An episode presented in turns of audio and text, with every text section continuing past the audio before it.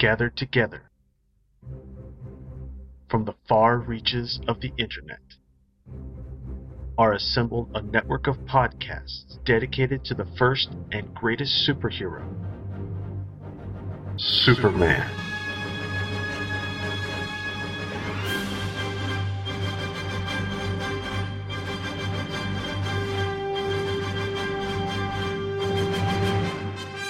The Superman Podcast Network dedicated to covering all aspects of the Superman legend, featuring The thrilling adventures of Superman. Golden Age Superman.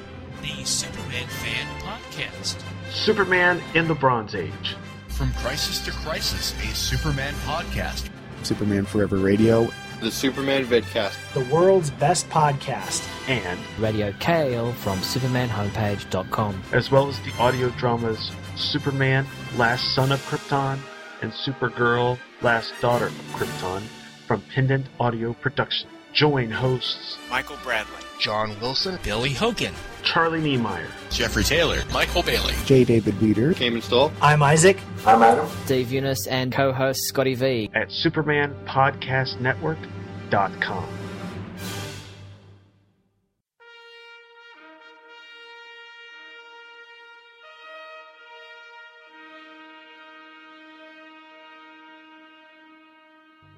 Rocketed as a baby from the exploding planet Krypton, Kal-El grew to manhood on Earth, whose yellow sun and lighter gravity gave him fantastic superpowers. In the city of Metropolis, he poses as TV newsman Clark Kent, but battles evil all over Earth and beyond as Superman.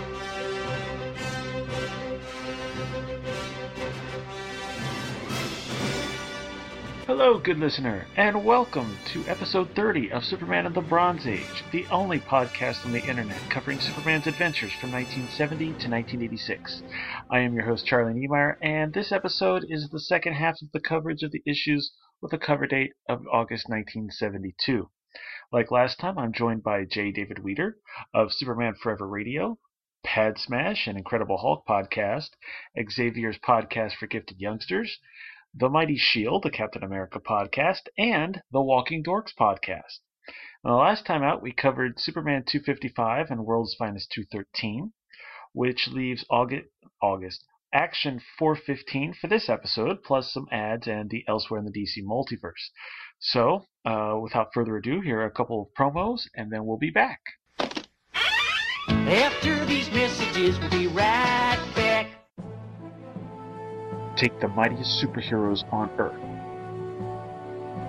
Each an invincible champion of justice. Band them together in a common cause against crime and evil. And you have the Justice League of America.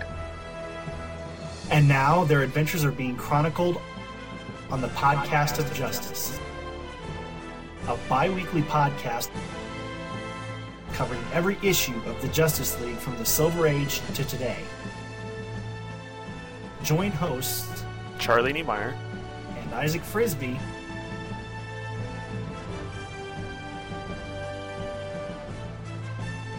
at podcastofjustice.blogspot.com.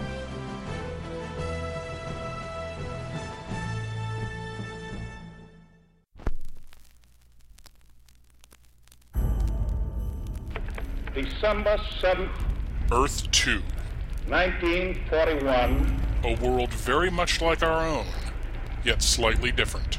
a date which will live in infamy. A world at war. The United States of America was suddenly and deliberately attacked by naval and air forces of the Empire of Japan. Following the Japanese sneak attack on Pearl Harbor, President Franklin Delano Roosevelt brought together the largest group of mystery men ever assembled to battle the Axis powers. Tales of the Justice Society of America presents the All Star Squadron.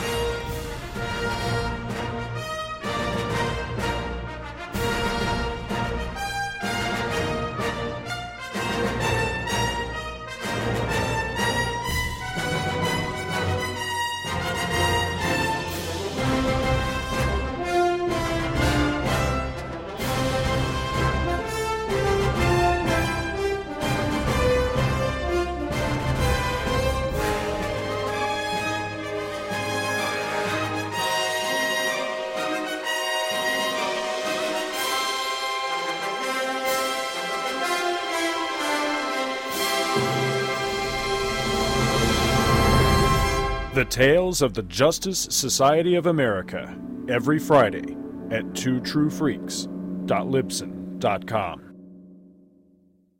Superman is a copyrighted feature appearing in Action Comics magazine. Action Comics 415, which had an on sale date of June 1929. No? June 29th, 1972, and had an August of 72 cover date. With a 20 cent cover price, with another Nick Cardy cover which shows Superman yanking on a woman.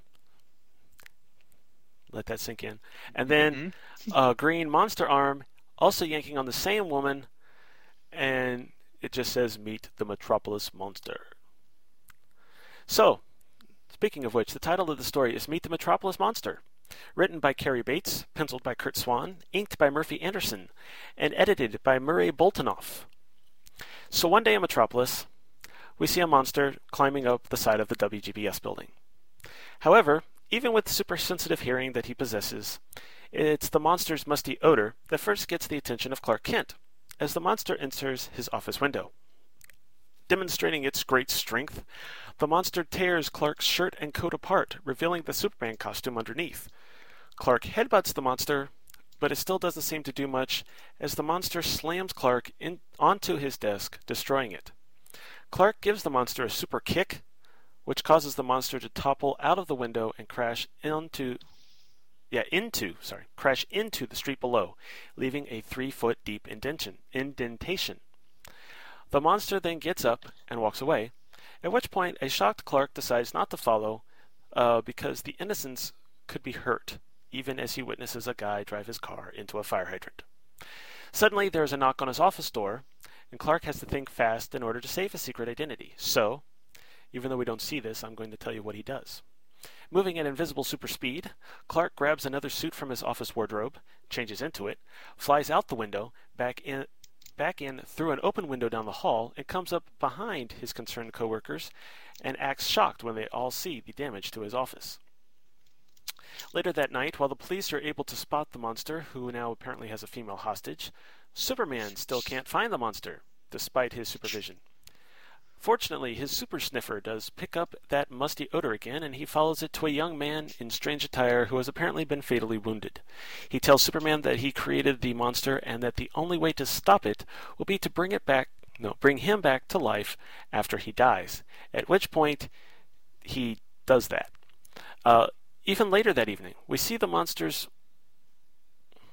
no, Later that evening, we see the monster winning a battle against a police cruiser, while Superman watches a report on the Expositional News Network in Clark's apartment, where we learn that, so far, no one has been injured by the monster, not even the guy who drove into a fire hydrant three pages earlier. Also, they report that the female seen with the monster appears to be a willing hostage, which must mean that the monster possesses some kind of hypnotic power. So Superman at this point decides that enough is enough.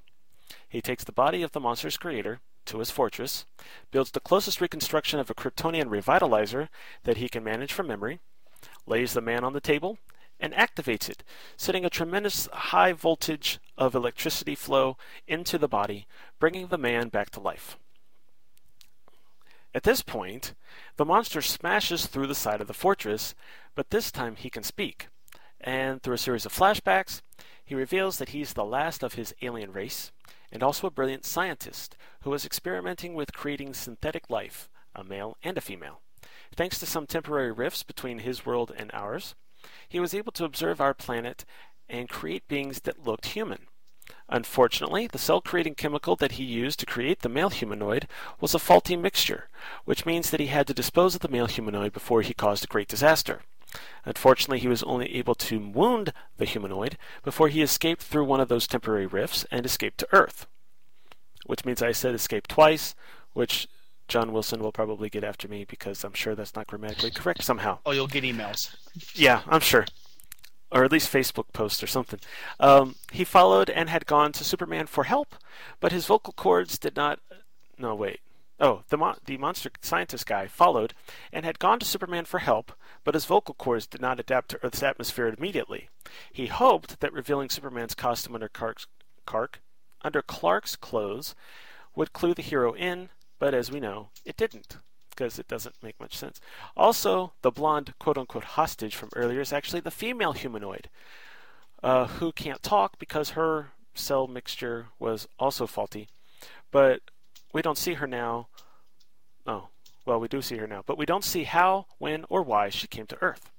Now, while this whole recap has been going on, the male humanoid has escaped the fortress through a hole in the wall, leaving behind a trail of giant protoplasmic cells.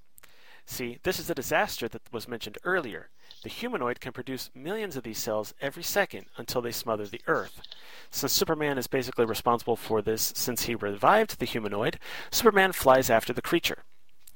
Realizing that millions of cells would be too much even for him to handle, he plows up some snow at super speed to bury the creature. He then uses some ultra frigid super breath to permanently freeze the creature, and with the humanoid now in a state of suspended animation, all those other cells he created die. Meaning that Superman is now, what are we at? Three for four on the issue count for the month for Yep. this episode, where he's killed something. uh, later, the scientist monster heads back to his world with a female humanoid, vowing to create another mate for her. And since I started last time, you can start the notes this time. I don't have a lot of page by page, but I like the flip flop of the creature or the what we perceive to be the creature actually being the good guy, Uh-huh. and the good looking scientist actually being the problem. And I like Yeah. I liked finally getting the explanation for this cover. Yeah, it, it, it does help. Well, it was in a, Uh. a Superman calendar from a couple of years ago, which I actually cut out all of the pictures and put them in eight by ten frames for a long time. So I cool. I saw this one quite a bit, and I always wondered what the story was. So it's nice to I always finally con- see that. I always confused it with an issue of Action Comics that happens about a year later, where there's another monster, and I think they actually refer to it as a Metropolis monster. It doesn't look like Frankenstein like this one, but I used I used to confuse them. But yeah, I while you don't actually see this scene happen, it is nice to see what the heck the Metropolis monster was. Mhm. And um, it also reminded me there was a story during um, that, which is reprinted in that whole Superman Kryptonite Nevermore trade, um, or actually hardcover. Uh, but it's from when Denny O'Neil was first did his first year worth of Superman stuff, and they had that one with the angels. Um, I don't know if you've read. You've I probably don't, I'm read not familiar with that one now. Uh, the it's um Superman f- uh, fights some bad guys with Batman, and he goes to his fortress to check to try some to do some experiments with his brain to see if he can find a way to make it to see if it's close enough that if he should try to have a child to see if it would be possible or whatever. But anyway, he falls asleep and he finds himself taken to some world where he's got angels and basically demons. And the whole point of the story is the angels are trying to get him to stop the demons. So Superman goes to do that, but something doesn't seem right. And it turns out the demons are actually police officers from some planet, and the angels are the bad guys. And that teaches Superman the lesson, or is supposed to have taught Superman the lesson that you can't go by looks. And then he completes it, completely forgets it here. but yeah, that was that was from I want to say 230 something. 237, 238, 236, 236, I think. Yeah, anyway, Superman 236, I believe it is. Uh, but anyway, um, now I, I found this to be a rather quick read. Um, it was, I don't know, they had, it was, it was interest, it was weird. It was a quick read. Uh, it's not my favorite story. Uh, although between the monster's look and Superman using large amounts of electricity to revive the humanoid, uh, it appears that Bates was somehow inspi- was somewhat inspired by the Frankenstein movie. Just a little bit.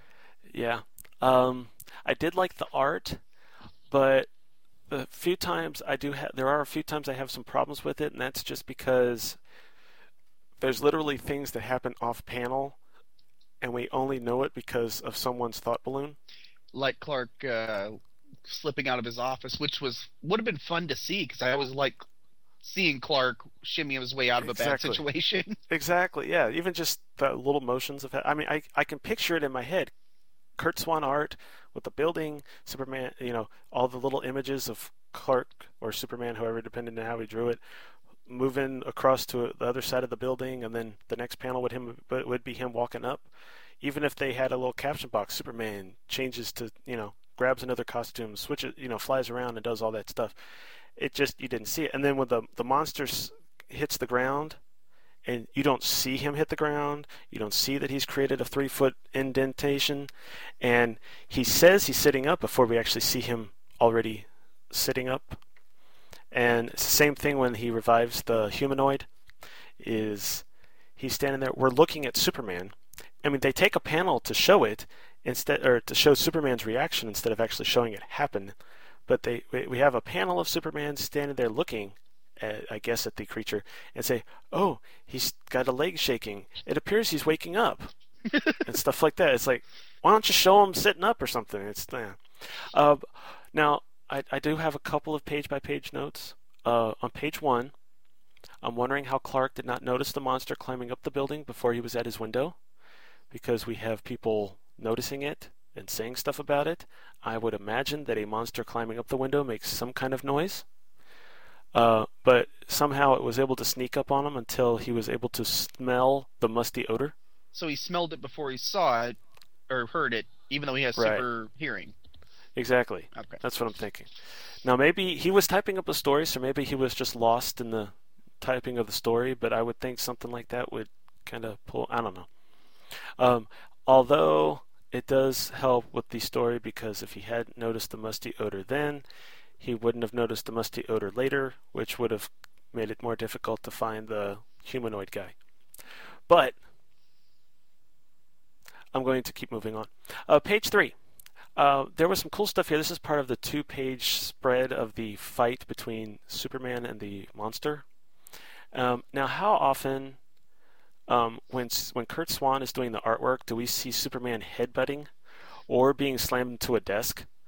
And all I can say is not very often. I can't think of any, to be honest. I I can rarely yeah I can rarely Superman doesn't get into too many throwdown fights like this. There might be some punches and kicks, but there's rarely any headbutting. So I thought that was actually really cool. Um, let's see, page eight, panel three. Um, this was this actually kind of made me chuckle a little bit uh, because Superman is sitting there contemplating his next course of action, while the humanoid's dead body is just lying under a white sheet on Clark's bed, which I'm thinking can't be very sanitary. No. in that. I, I know he's got to sleep. There's there's probably going to be a musty odor. Uh, not to mention, I don't. They don't tell you how much time is going, so there could be any kind of smells. Um, yeah. Um, and that's all I got. Uh, the rest of the story was actually pretty cool. I like the idea of how Superman um, took out the humanoid creature, although, again, he's killed cells, and cells are basically life forms. So Superman once again has killed. So this has been a very murder for Superman. Yeah, it feels like I'm on the wrong show. yeah, yeah. Just wait until the next issue when he tears down the tenements. It's going to be terrible. uh, but uh, this story also has not yet been reprinted, and we seem to be in an era where we don't get a lot of that. That's what I was, I was actually gonna. I was thinking about before, as I was preparing for the show that you don't see a lot of Bronze Age reprints. Mm-mm. You see Silver Age left and right. Golden Age is fairly common. Of course, Modern Age is built for trades, but this Right. is, this is an era that's kind of neglected in that in that department. Yeah, and it, it's really annoying too because a lot of the stories, one, they're not easy to find. Granted, most of them you can find in some condition, probably in a for one to two dollars an issue, even considering they're almost forty years old. But if you do see any reprints, it's the really early stuff, like literally 1970, 1971, like the Kryptonite Nevermore stuff, and the first few issues of the Action Comics um, run after Weisinger retired is actually um, in like Superman 30s to the 70s or Superman 30s to the 80s, but that's it. Yeah. And you hardly ever uh, now other than you know such books as Superman in the 70s and Superman in the 80s, um, you really don't see reprints of this era hardly at all. Um, I th- actually, I think the only other big issue you actually see reprinted from this, uh, from the Bronze Age, is maybe that "Must There Be a Superman."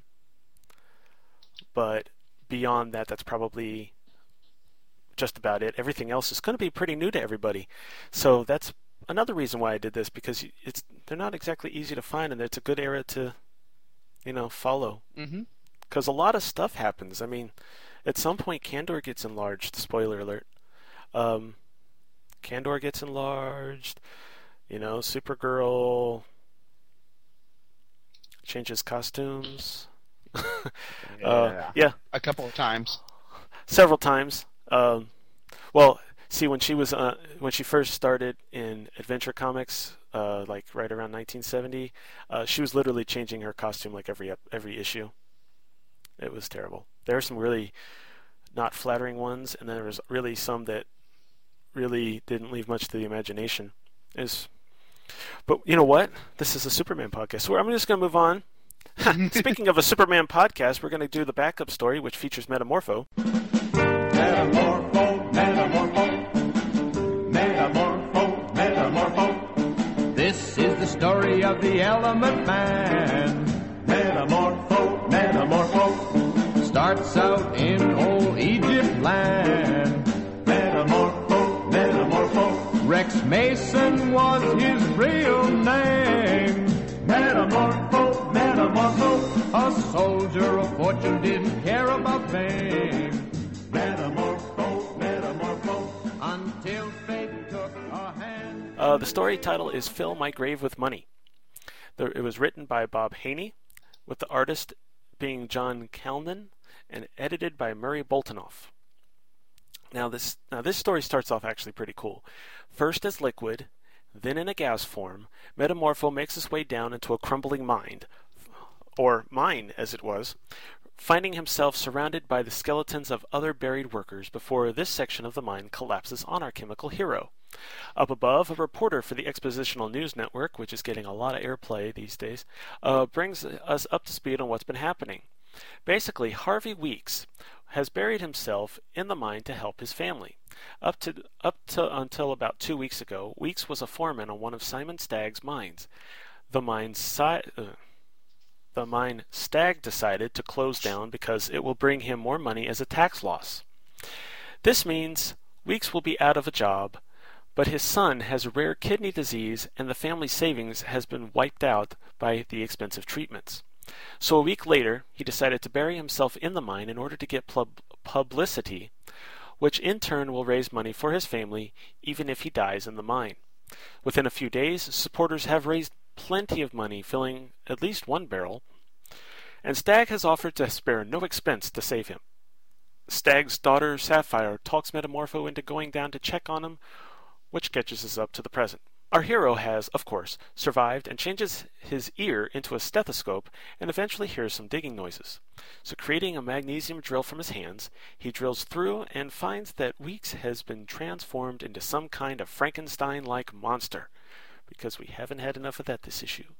Metamorpho quickly subdues Weeks, just as Stagg's drill makes it in, makes it to their lo- yeah, Metamorpho quickly subdues Weeks, just as Stagg's drill makes it to their level of the mine. So, changing his legs to hydrogen, Metamorpho is somehow able to break the laws of physics and float to the surface, carrying Weeks, um, even though that, that probably shouldn't be able to happen. Unfortunately, things don't go well for Weeks on the surface. Stagg sticks him with the bill for the rescue costs. The government takes a bunch of his raised money for taxes, and he's then fined for disturbing the peace, creating a public hazard, and for fraud, leaving him more poor than he was before he started all this and leaving me to think he's trying to be Peter Parker. That night, Stagg is awakened by Weeks, who has apparently returned to his monster form and is out for revenge. Using his pickaxe, he misses Stagg, but reveals that Stagg's mattress is full of money. Uh, scared, Stagg tells him to keep it as yeah, scared, Stagg tells him to keep it as he flees. Leaving the room, we see the monster revert to Metamorpho, who decided to help Weeks in his unique way. He then delivers the money to Weeks, stating that it was donated by a nameless benefactor. But soon, Stagg takes credit for donating the money to weeks. And that's pretty much where we end. And what did you think about this one? I ended up more confused at the end than at the beginning. yeah, this is a pretty confusing story for what seven pages. Well, that may be the weakness is that maybe there just wasn't enough space to do the story correctly. Yeah, the, the first story they did was like over two pages or two pages. Yeah, that helps. Uh, it was a two issue thing, so that helped. But this one, they really had to cram all that Graham, and it just didn't work. It's weird because you don't see that much Metamorpho really. He's there, he's present, but he doesn't do all that much. Exactly. It's it's the same thing. The last two issues, it was basically Simon Simon Stagg and his chemical friend. is what it's been for most of this. It's now see, and it's interesting because Bob Haney is. I don't. I'm guessing he's the creator, but he's he's he wrote.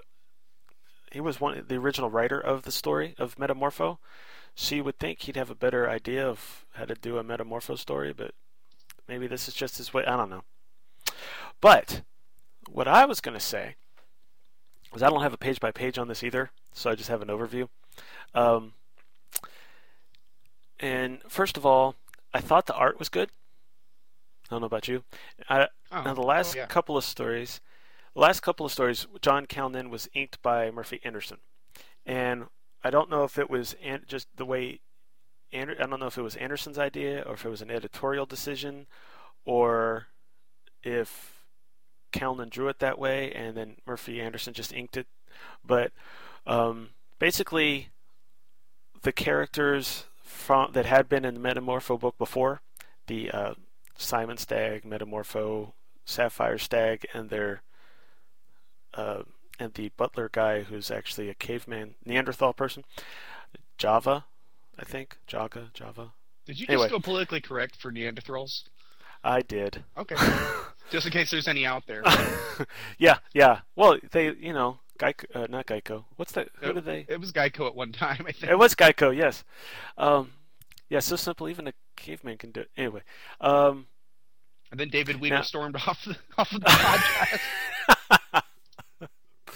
oh, sorry. Anyway, yeah. Uh, what what they had been what they had done in the last two uh, two issues was they actually made the faces on all at least the faces on all the char- on all those characters that had been there before actually look like um, the way Ram- Ramona Fradon used to draw them because that was the original artist of Metamorpho.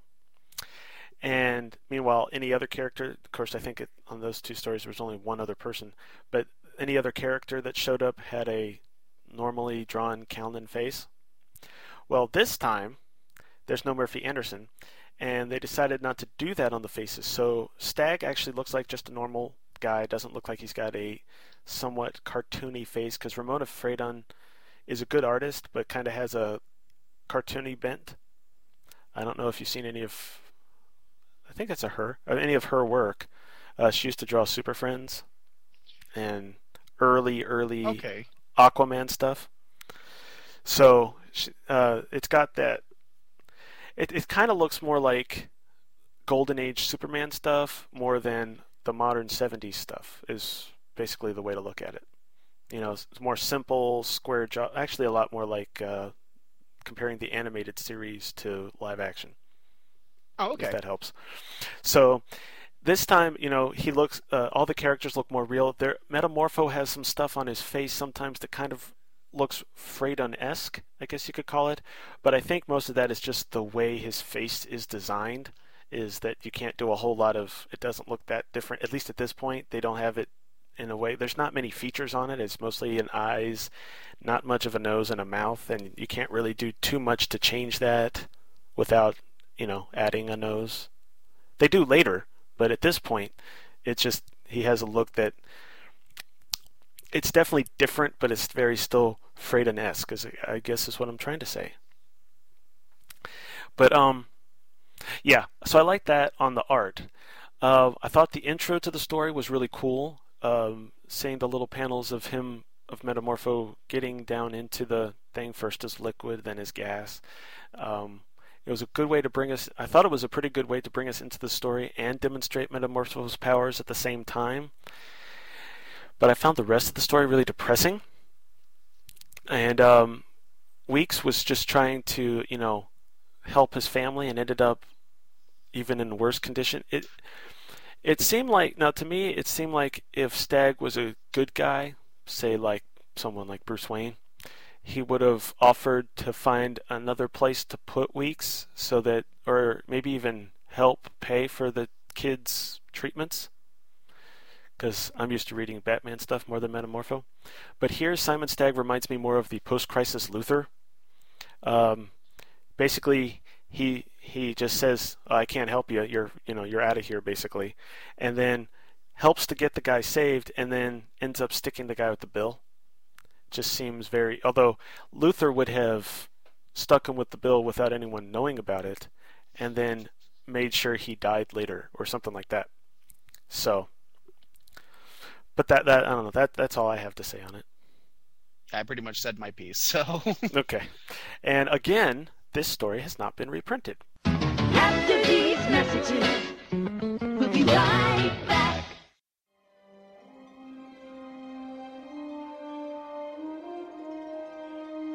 In October. Return to the fight for freedom. In the name of adventure. I am Luke Skywalker. I have a really bad feeling about this. Return of the Jedi. I will not fight you. You must confront Vader. You are unwise to lower your defenses. 20th Century Fox and George Lucas present The time for our attack has come. the last chapter of the Star Wars Trilogy Special Edition. Well, how could they be jamming us if they don't know if we're coming? It's a trap! Your fleet is lost, and your friends will not survive. Don't move! I love you. I know. There is no escape. Return of the Jedi with newly enhanced visual effects, THX and digital sound, and a few new surprises.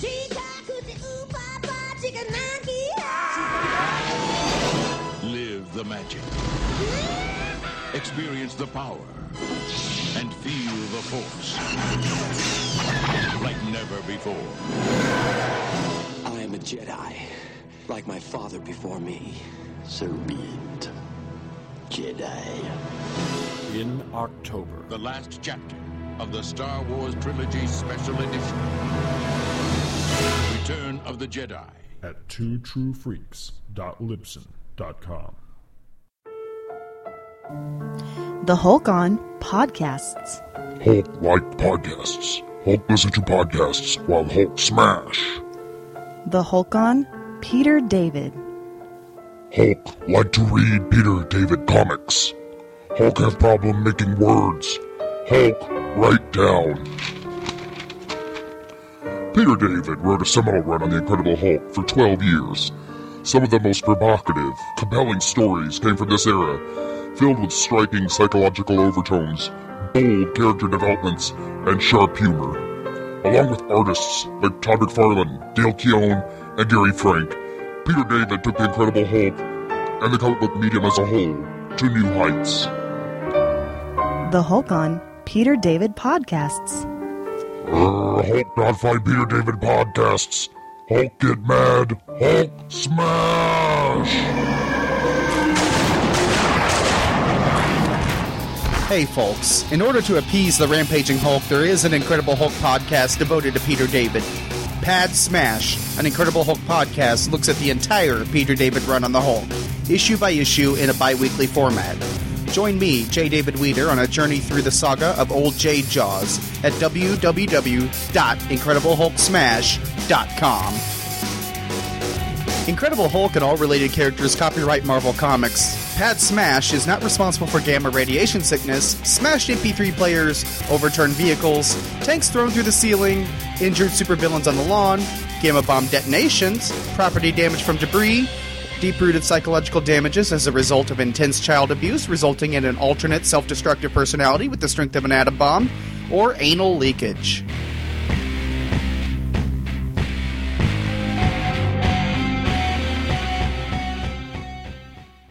Okay, so first up, we have the inside front cover, and we have the chop cycles. Rip Snorton three wheeled Sizzler powered machines. Yeah. Which means that. Now, I don't know how they get the Sizzlers to work on the cars, but that's pretty cool. That kid looks happy with it, though. Yeah. Looks like they hook up a battery to it. That's kind of cool, but I thought it was air pressure. that's it.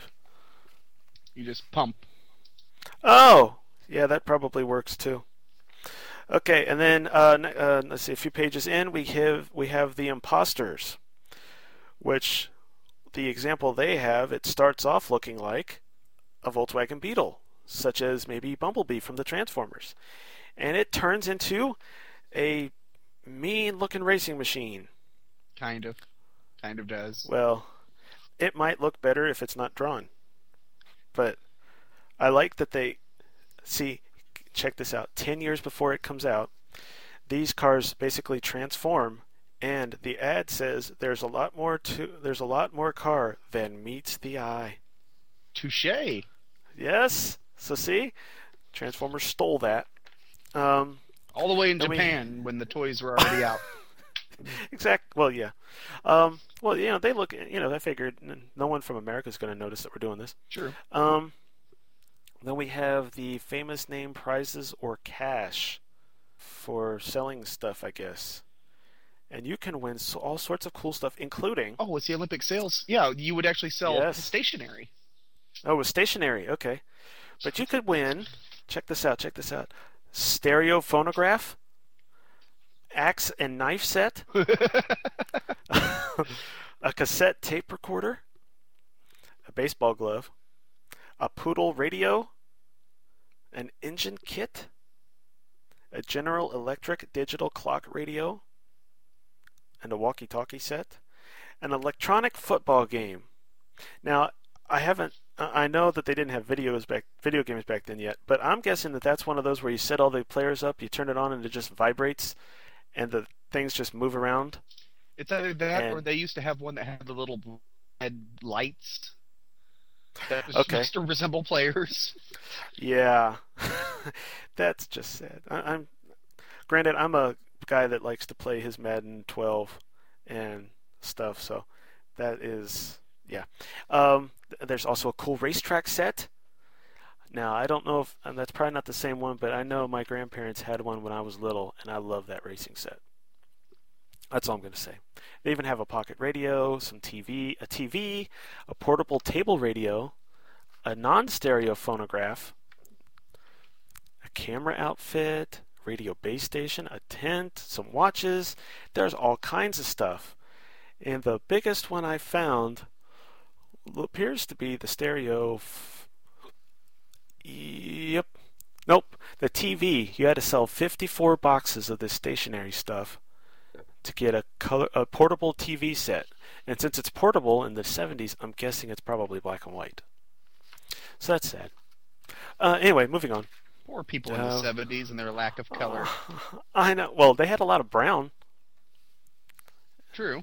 A lot of- If you s- It's just- anything you see, this like it's like the '60s was a bunch of black and green or blue, green, and purple for some reason, and the uh, '70s was brown and orange and yuck. Uh, then we have the little um, task force tank trap ad where for just a buck 69 plus hand plus postage you can get a bunch of basically army men and vehicles and things tanks with moving equipment tank mines and i've heard that those were really cheap like cheaply made and stuff so like tank. Oh, never mind. I realize what you're talking about now. Oh, okay I thought you meant Uh, that the actual tanks were cheap. I'm like, um, oh no no no no no who are No, you? no, Who no. are you trafficking with? no, no, no. Um, then we've got uh, one of those cool weight uh, weight training ads. That's a Joe Weider breakthrough. Now it's spelled different, so I'm guessing it's not related to you. no relation. No. Okay, but it's the end of a skinny body. Although I don't know that that's the same person two weeks later. I they no. That's like Lou Ferrigno and and Bill Bixby standing next to each other. Yeah, that's that's not the same person. Wow. Okay. Um, then we have from DC, new, eerie, fantastic. From the midst, from the mists of the past comes a strange, unearthly hero, The Demon. Jack Kirby's startling new epic, The Origin of the Demon. And that just looks awesome. I always forget that Jack Kirby created Etrigan. Yeah, I haven't read any of his stuff. I I don't forget it because they keep hom- homo- homaging. uh, They keep drawing him to look a little Kirby-esque, but yeah, I don't.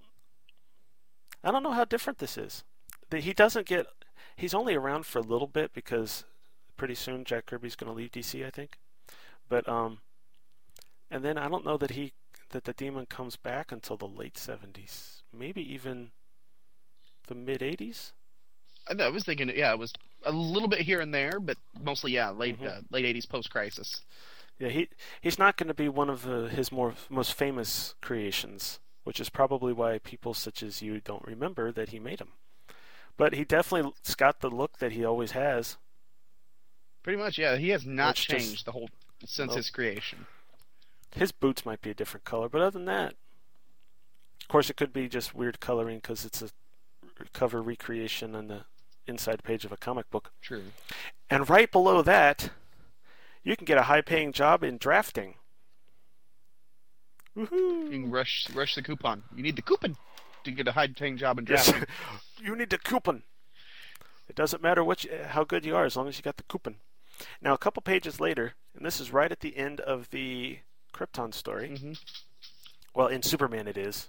I'm sure it's at the end of other stories in the other. Um, a very different comic mag is coming by Joe Orlando, Joe Orlando, Len Wein, and Bernie Wrightson. It's The Swamp Thing. Doo-doo-doo-doo. Bernie writes and draws the best Swamp Thing. Yes. Um, I c the art is not that clear, but that definitely looks like an awesome, awesome, an awesome Swamp Thing. I've heard a lot of good stuff about um, a time when Swamp Thing met up with Batman too.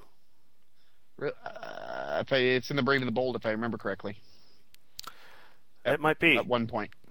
I'm sure. Uh, I know they talk about it. Uh, do you do you have any like um, the those books like the Krypton Chronicles? I have, yeah, I have Not- the Krypton Companion.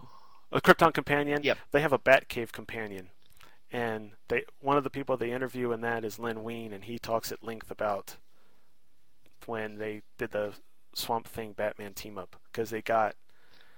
I don't remember if it was actually in Swamp Thing's book, but they actually, because I know they weren't on it for that long, and this was early in the 70s, and I think they came back and did that later on in the 70s, I guess. I'm not sure. But they actually had an um, Batman team up with them, and apparently Len Wein was is still to this day of amazed at the artwork that Bernie Wrightson did for that because not only did he do so good with the stuff on Swamp Thing, but his Batman just was perfect and very moody and everything. But Yeah, you can't go wrong with Wrightson. That's all I'm saying. yeah, yeah, I haven't I haven't seen too much that I didn't like about him, um, and I've seen quite a bit of his artwork. Um, then we have an ad similar to one from before, except in this time instead of army stuff, we have. Um, well, it's still army, but we have uh, Medieval. like medieval, and then like colonial. So it's a little different, and there's still a canon. Oh no no I'm sorry not not colonial Civil War so we have Civil War and medieval so that's cool and then um, why wait? Now you can be a high school graduate. It's easy and you can do it quickly and enjoyably at home in your spare time with Franklin Academy's exclusive select a course diploma training opportunity. That's right. And I don't think that's still in business. Which reminds me, I like the um, was it was it on Pad Smash that you followed that ad and called a phone number and it turned out and it was- it was a party was- line, apparently. yeah, that was hilarious. I liked it. Then you even went there. Hello, hello, are you there? I can't remember her name, but Edith. yeah, you were, Edith. was Edith. Edith. Edith, is that you? That was pretty cool. Well, it just it hit me that I always wondered about those, and now that I'm an adult, I can actually call them. So yeah, that was cool. I never heard of anyone doing that. I've, I've often thought of doing this or sending some of these in to like the random addresses. business- Yeah, like this junior sales club thing on the inside back cover. Uh, no postage is necessary if it mailed within the United States. You can just throw it in the thing. Of course, I'd have to cut up this cover. Um, or scan it. There you go. And uh, just to see what would happen. I mean, it'd be free, right? But anyway, the uh, now on this one, I don't know what you're selling. Greeting cards. Yay! Now their prices are very similar, but they don't have as many. And you don't have to sell as many orders, which means it's probably harder to sell an order of this than it was to sell the stationery. Oh, Charlie, I want the dip and mold candle maker. Oh, where is that? you only have to sell one order for that. Yep. I can get my grandma to do that. Awesome. I don't know about you though. I want the instant load flash camera outfit. That just looks keen. Although the portable radio phonograph thing looks pretty cool too. I bet you could podcast on that. Oh yeah, totally. Or maybe the cassette tape recorder would be easier. Well, yeah, that. But imagine all of it together. Oh, Oh, I know. Yeah, contain yourself. Um, technology. and if you can sell a set now, after you get your dip and mold candle maker, if you sell one more order, you can get yourself an electric can opener. One of the newfangled things. Because you know, kids just love opening cans. Of whoop, never mind. uh, then they got a Navajo rucksack, and which doesn't sound that doesn't that sounds dirty too. Um, a Navajo rucksack. I don't. It looks like it's just a backpack, Oh, okay. like Oh, like a weather camping. forecaster. Now that looks cool. Kind I of, guess. and um, the table tennis and pool table thing that looks kind of nifty. A little cheap, but nifty. Nifty. Apparently my accent's coming out. and I don't even have one. Nifty. Nifty. They even have a Voit skin diving outfit for one order. Well, That's right. What isn't a skin diving outfit skin? Am I Yeah, not understanding the concept? Well, if I'm going by the image correctly, it's a face mask with the snorkel. That's not an outfit then. That's that's no, face mask with a snorkel. That's that's the face mask with the snorkel, but it sounds cooler when you call it a skin diving outfit. okay. And right next to oh no wait wait I'm sorry, there's also flippers. Oh, okay. Now it makes sense. Yes, now now see now it is a full outfit. I'm excited. Oh, I know yeah. I'm going to sell these things left and right.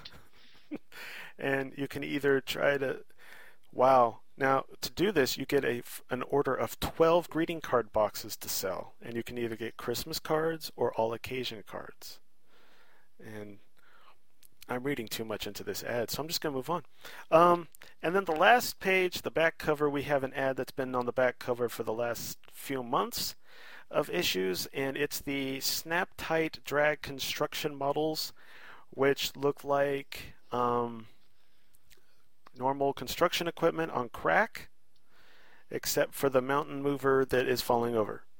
Yeah, I'm not so secure with that. Yeah, yeah.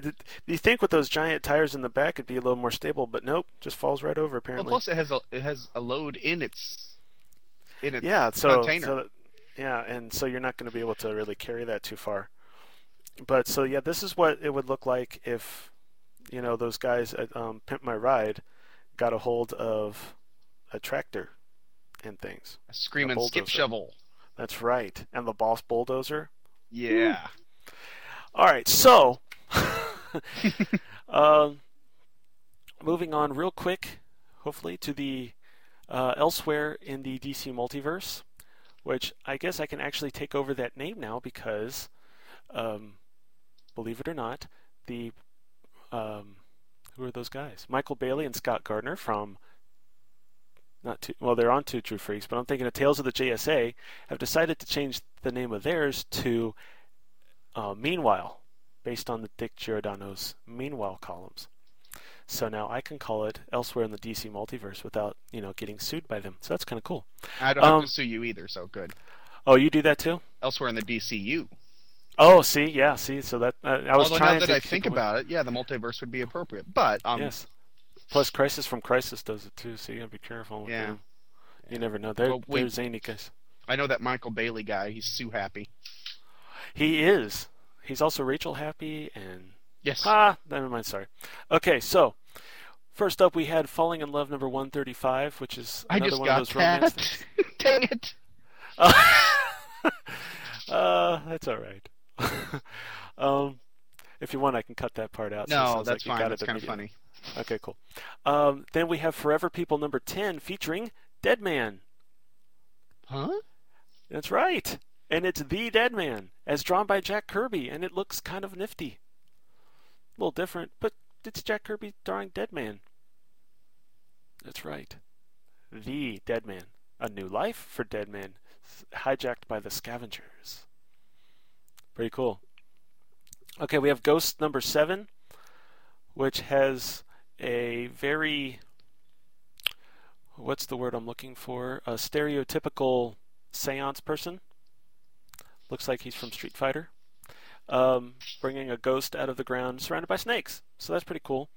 Mike Kaluta covered it's it's not bad looking, but it's not the best cover I've seen him do. Uh, there's Our Army at War number 248, and you can chime in anytime. Um, Am I supposed to? I was just letting you let you if do you your want show. to. If you want to.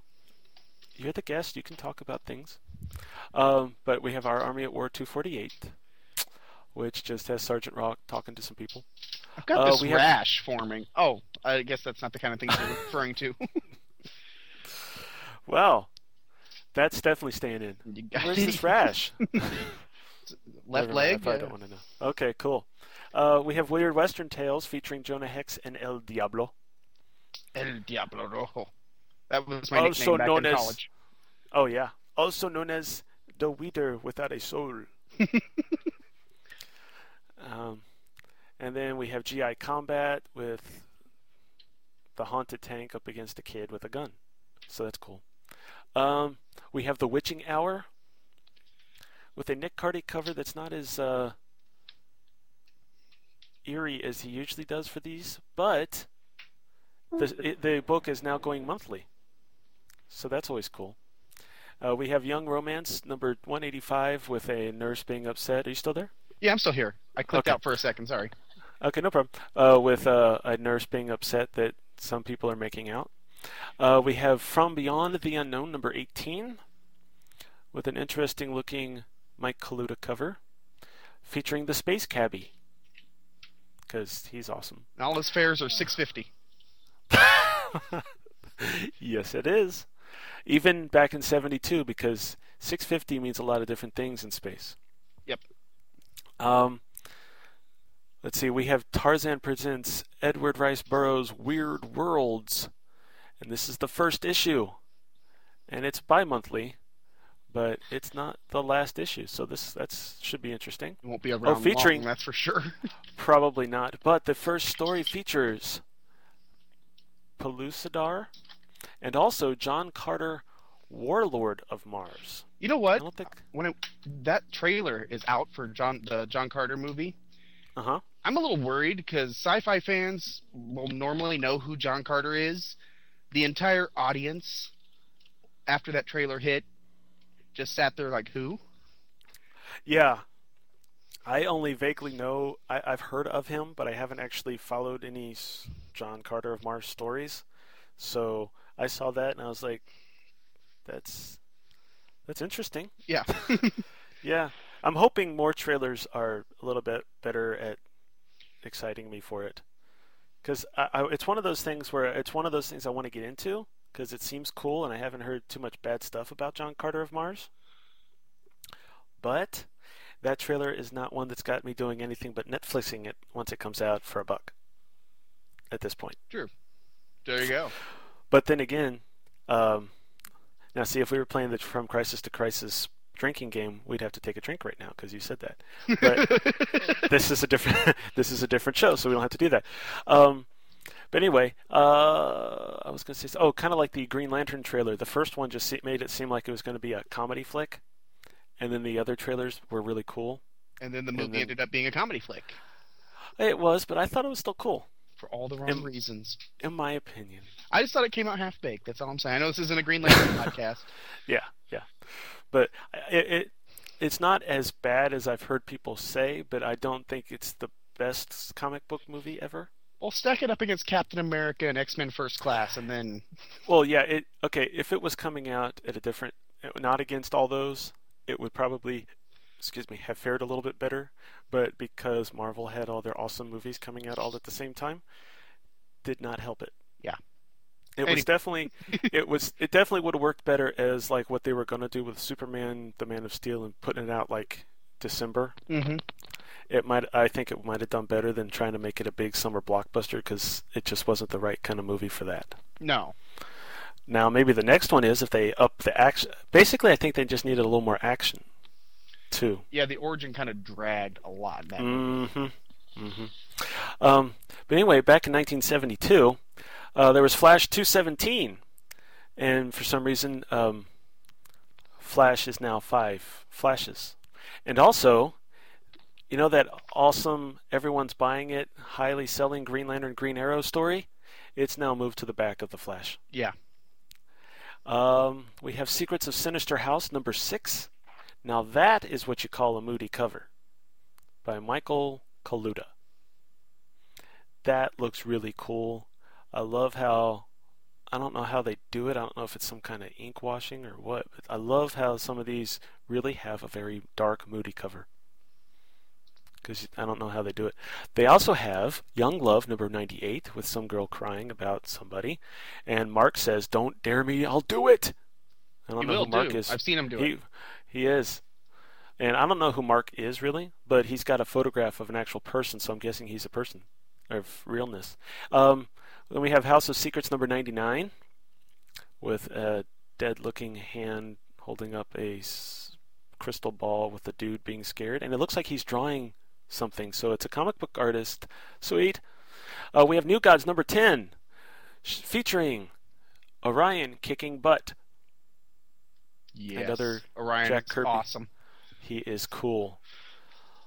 I especially like um, the way I don't know. My favorite version of Orion is when Jack Kirby draws him. I yeah, I've You seen nothing about with it. the original. Um, However, I can't say that about Darkseid. no, I don't really like his version of Darkseid. Mm-mm. I actually prefer like um, John Byrne or Michael Turner did an awesome Darkseid. Michael Turner did an awesome Darkseid. I, I uh, Walt Simonson does a pretty good Darkseid. Yes.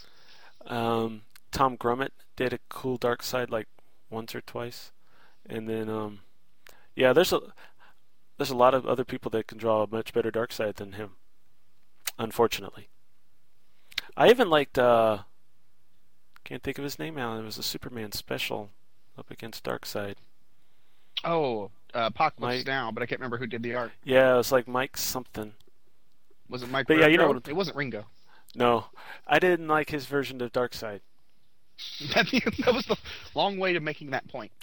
yes, yeah, he it wasn't a great one. Anyway, uh, we have Star Spangled War stories, and I'm thinking that's the unknown soldier on the cover, but he looks like he's on a vacation. Um, House of Mystery 205 with another one of those eerie covers. Now, see, that looks almost photorealistic. The art they had in those, and then of course, you know, it's gotten clipped now, but the art they had in even the EC stuff from earlier in the Golden Age was just top notch. Mm-hmm. You you wonder what it was. Well, maybe it's just because it's spooky stuff and it's not considered as much kids comics, so there's more like like so they have an easier time getting into that and trying to draw superheroes and stuff. But I mean, I'm thinking this cover might be some kind of photo manipulation thing because that background. Now, granted, I can't see it very bigly. Bigly, yeah, I think I made up a word there. You can't see it very big, clear, but that looks like a photo, and maybe with the moon and the coffin and stuff drawn in.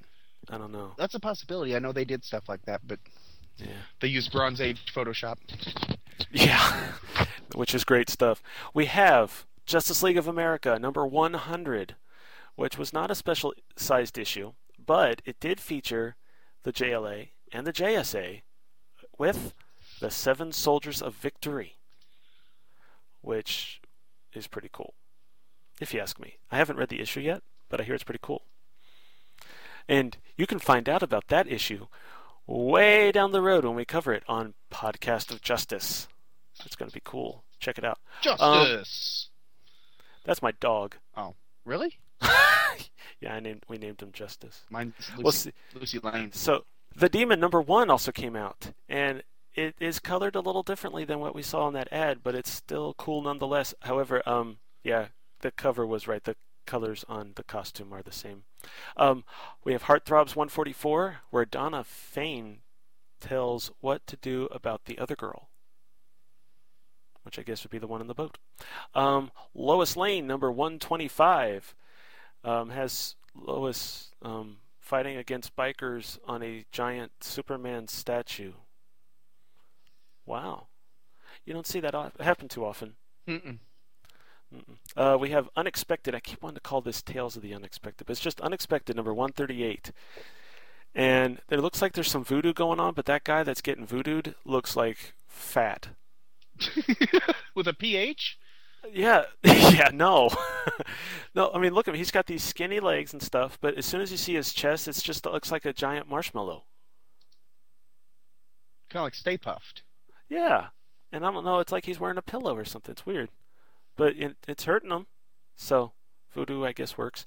Uh, Batman 243 with an awesome looking Neal Adams cover, and Superman is not in this issue at all because this is a Batman issue, and he's fighting a karate guy. Watch Yeah, out but anyway, Karate Guy Dolemite. Yes, and he's Asian, so it's an Asian. What did you say? Watch out for the Karate Guy Dolemite. Oh, I don't know that.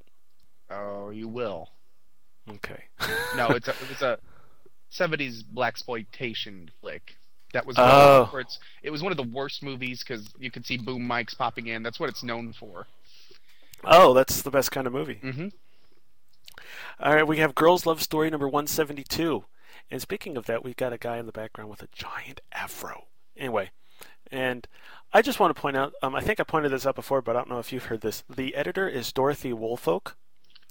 And believe it or not, I found out listening to, a Martin Pascal thing that Dorothy Wolf, Wolf hmm that Dorothy lady, is actually um, now this is alleged because I don't haven't looked this up, but apparently she's the lesbian lover. Uh, no, they didn't say that. The girlfriend of the woman that William Moulton Marston was married to. Yes, yes, I did know that because I covered Wonder Woman. So yeah, that was. It was a menage. Marriage. I was pretty marriage. shocked. Yeah, I was. Uh, now I knew about the menage marriage, but I didn't know that she ended up working for DC Comics. Yeah. So when he said that what her name was, I was like, no. And I looked it up, and she was the editor, and I was like, that is so weird. But yeah, I, now I don't know if they were still together by this point, but I thought that was interesting. The Superboy issue, number 189, is one issue. It's a cover you wouldn't normally think to see on Superboy because apparently Jonathan Kent has hung himself, or hanged himself, hanged himself. Hanged himself. Yeah. Jonathan Kent has hanged himself, which um, you don't hear about because actually that doesn't happen. So I'm wondering what happened in that. Maybe one day I'll read it, but for now, no. Uh, but it also has a cool. Uh, I don't know if it's cool because again I haven't read it, but it has a runaway super baby story, so that's interesting. Um, and that's gonna. Nope, there's still Tarzan number two eleven, which I think is the third or fourth, or maybe the fifth DC issue. And this book not only features the land of the giants, but also the land of the pygmies down in New Guinea. Pygmies, giants, oh my!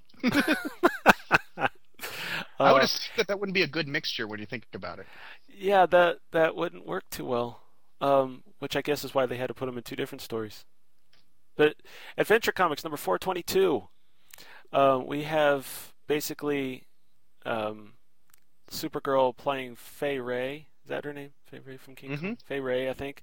Uh, to some mechanical, actually looks kind of Jack Kirby esque machine robot monster thing on top of a skyscraper that is not the Empire State Building, while a f- plane is shooting energy beams at it out of its nose cone, which lets you know that this is a sci fi story. But yeah, Supergirl could probably normally just kind of fly the robot away, but she's unconscious at the moment. Then we have Detective Comics number 426, um, where Batman has written a suicide note and has a gun to his head. So obviously, this is a happy story. And that's another Mike Kaluta cover. Mike Kaluta is actually a pretty good Batman artist, at least on the covers, I think. The He's no Jim Aparo. He's you know he's no Jim Aparo. He's no Neal Adams. He's no Dick Giordano, and the ears are a little curved, but it still looks pretty cool. And then the final uh, comic to come out that month was Inferior Five, number eleven. Now I mentioned this louder than the others, um, and at a louder tone because I actually looked this up. Inferior Five um, had a ten issue comic that ran in the 60s. 19, the last issue came out in 1968. This is actually, for some reason, a continuation of that same of the same book, continuing the same numbering, about four years later. And it's a bi-monthly book that only runs for two more issues before finally being canceled. Aww. Yeah, it's sad. But I just thought I'd point that out because I thought I thought that was interesting. It's like Wait. Eh, back in those, what, what's that? How many issues did it run? they put out two more issues So- before they canceled it. So it. three. So it really was inferior. Yeah. so they had, so it got up. Eh, let's see, they did ten issues in the '60s, and I think it was monthly. Canceled it, let it sit on the sit at the side for four years. Put out two bi-monthly issues, and then canceled it for good. Wow. So yeah, that's just kind of poor guys. You, you kind of feel bad for them, but it, for one thing, in, the, in those days, granted it was bi-monthly, but it's pretty sad if your comic sells so poorly that they can't even do more than two issues. On the other hand, they could have been inventory stories that they were just throwing out there, and yeah, I don't know. But in any, in any event, that's what happened, and that is June of 1972. So, um, I want to thank Mr. J. David Weter for showing up today. I'd like to thank Mr. Charlie Niemeyer for having me. Oh, glad to have you. You are welcome back anytime. Uh, if you know that I'm going to talk about something you want to talk about, just say it, and you can be on. And then that's Um, when David started showing up every episode and just hanging out. and yes, well, well, uh, we'll see you next episode where J. David Weter is now my current, my new guest host because he doesn't have, or my new co-host because he does not have enough podcasts already going on that he needs another weekly Superman show to. I need to just start showing up on read about it. podcasts for no reason. yeah, just randomly. Just okay. I think this week I'm going to be on From Crisis to Crisis. I think this week I'm going to be on Golden Age Superman, and you don't even read the books. You just sit there and talk. yeah, and just show up on uh, even people I don't know. Like I, I, I don't know Stella Bowman that well, but I should show up on Batgirl or Oracle. Oh, there you go. Yeah. yeah, I don't know her either, but yeah, that would be, or uh, or even ones you wouldn't even normally think of, like uh, one of those Earth Two podcasts, or um, I listened to this one that's uh, Hinshin Justice. That's pretty cool. Yeah, just But- show up there and just hey, Yeah. Hey, I don't know what you guys talk about, but I like Superman. Let's go. I'm expanding the franchise. yeah. I talk about Superman and the Hulk and Captain America, and I would love to talk about what else? What did you guys talk about? This is a porn cast. Thank you. All right. Well, I love Rome. talking about the. When, hey, I was just on Charlie's show, and they talk about big cans, so it was great stuff. but uh, yeah, and that's not going to be edited out either because that's funny. Yeah. So, so um, again, um, since we've been talking for about I don't know four hours now, wow. Um, why don't you remind everybody where they can find you? Uh, where can't they find me? No, uh, Yeah, know. SupermanForever.com, Xavier'sPodcast.com, IncredibleHulkSmash.com, WalkingDorks.blogspot.com, and I'm forgetting one. I know I am. The Captain America. Yeah, one. MightyShield.com. Thank you. now I'm putting into the, And- the senile old man that's forgetting the kids' names. And you're not even that old yet. No. Um, let's see, what was I going to say? Oh, and of course, you can find this show um, at Superman SuperBronze1970.libsyn.com, and also because I haven't ended it yet, Superman in the Bronze Age.blogspot.com, and of course, both of us are on Facebook, and we have our shows on fa- have Facebook pages. Actually, I think all of J. David Weter's shows have, and I keep calling you J. David Weter like I'm Darkseid. Yes, I. Thank you for coming on the show, J. David Weter. Yeah. Anyway, he and I are going to actually have some therapy on the next episode of Superman Forever Radio because we've had a little rift. So yeah, I heard you say something, but that's sad. yeah, we're gonna we're gonna he- we're gonna hug it out. Is he still mad about the whole ditching him in Metropolis thing? Yeah, well, you, that's what you do when you do when you pull off a Conway karaoke like that. I do like though that um, there was pictures you posted. Yes, yes. that was hilarious. I was like every time as soon as I saw the first one, I was like, "Oh my god, he's doing that! That's hilarious." but anyway, all right. Well, again, thank you for coming on, um, and thank you all for downloading. I will see you next time, and hopefully, Mr. Weter, will see you again eventually. Told you, I'm, I'm around. I'm always around. All right. okay, cool. So we'll see you guys later. You have a good week. Thanks Bye. for listening. Thank you for listening to Superman in the Bronze Age, hosted by Charlie Niemeyer. Superman in the Bronze Age is a proud member of the Superman Podcast Network at www.fortressofbaileytude.com slash Superman Podcast Network, where new episodes are posted weekly. Episodes are also posted at superbronze1970.libsyn.com and supermanhomepage.com. You can also subscribe to this show via RSS feed and iTunes. All images, characters, and music used in the show are for entertainment purposes only. No money is made by the show. Superman is created by Jerry Siegel and Joe Shuster. Thank you for listening, and God bless.